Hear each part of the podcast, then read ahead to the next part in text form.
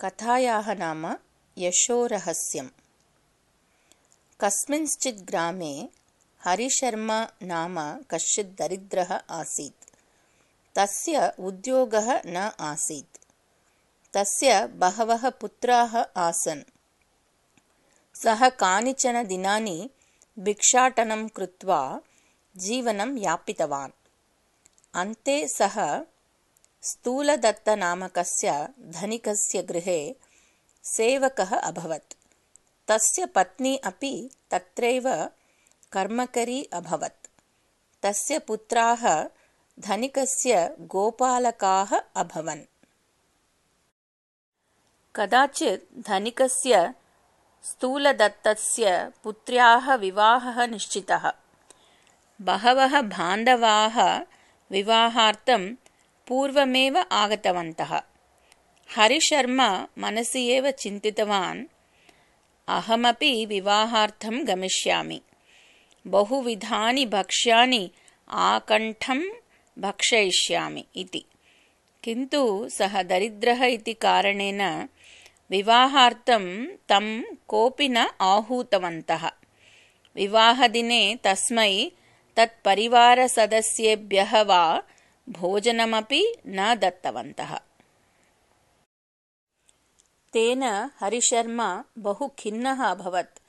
तस्मिन् दिने रात्रौ शयनसन्दर्भे सः स्वपत्नीम् उक्तवान् भोः अहं दरिद्रः इति कारणेन सर्वे अस्माकम् अपमानं कुर्वन्ति।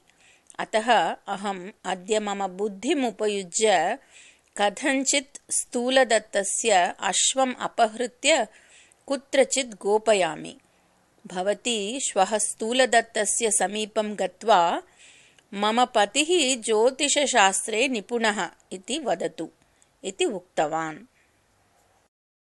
प्रातःकाले अश्वम् अदृष्ट्वा सर्वे सम्भ्रान्ताः। तदा हरिशर्मणः पत्नी तत्र गत्वा मम पतिः ज्योतिषं जानाति इति स्थूलदत्तं निवेदितवती। अनुक्षणं धनिकः हरिशर्मणम् आहूतवान्। तदा तत्र आगतः हरिशर्मा धनिकमुक्तवान्। विवाहसमये मम स्मरणं न अभवत्। इदानीम् अश्वः अपहृतः इति कारणतः मम स्मरणं जातम्। एवं ननु इति। तदा धनिकः तं क्षमां सम्मार्थ्य भूरिभोजनं च दत्त्वा कृपया मम अश्वः कुत्र अस्ति इति वदतु इति निवेदितवान्। हरिशर्मा कपटतया काश्चन रेखाः लिखित्वा गणनायाः अभिनयं कृत्वा नगरस्य दक्षिणभागे उद्याने अश्वः चोरैः गोपितः अस्ति। इदानीमेव तत्र गतं चेत् अश्वः लभ्यते इति उक्तवान्। अनुक्षणं धनिकस्य सेवकाः तत्र गत्वा अश्वम् आनीतवन्तः। हरिशर्मणः वचने विश्वस्य धनिकः तस्मै बहु उपायनानि दत्तवान्। तस्य सम्माननमपि कृतवान्। एवं हरिशर्मा ज्योतिषिकः इति प्रसिद्धः अभवत्। कदाचित् तस्य राज्यस्य राजगृहे चौर्यम् अभवत्। राजा अपि हरिशर्मणः विषयं श्रुतवान् आसीत्। अतः सः हरिशर्मणम् आहूय चोरं गृहीत्वा ददातु। सः धनं कुत्र स्थापितवान् इति श्वः एव भवता वक्तव्यम् इति आज्ञापितवान्। हरिशर्मणः वासार्थम् एकत्र व्यवस्थां कृतवान् च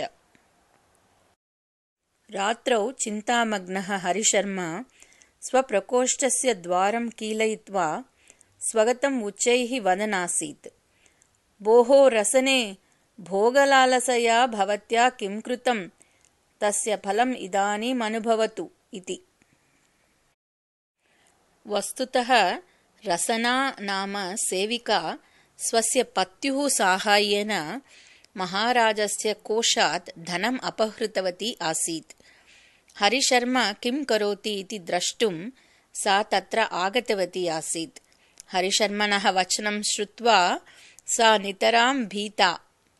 सा अन्तः आगत्य सर्वं हरिशर्मणं निवेद्य क्षमां प्रार्थितवती। कथञ्चित् मां रक्षतु मया अपहृतं धनं सर्वम् उद्याने दाडिमवृक्षस्य अधः स्थापितमस्ति इति उक्तवती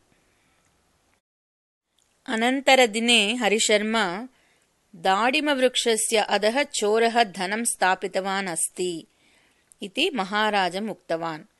धनं प्राप्य सन्तुष्टः राजा तस्य सम्माननं कृतवान्। कथमस्ति देवस्य विपाकः।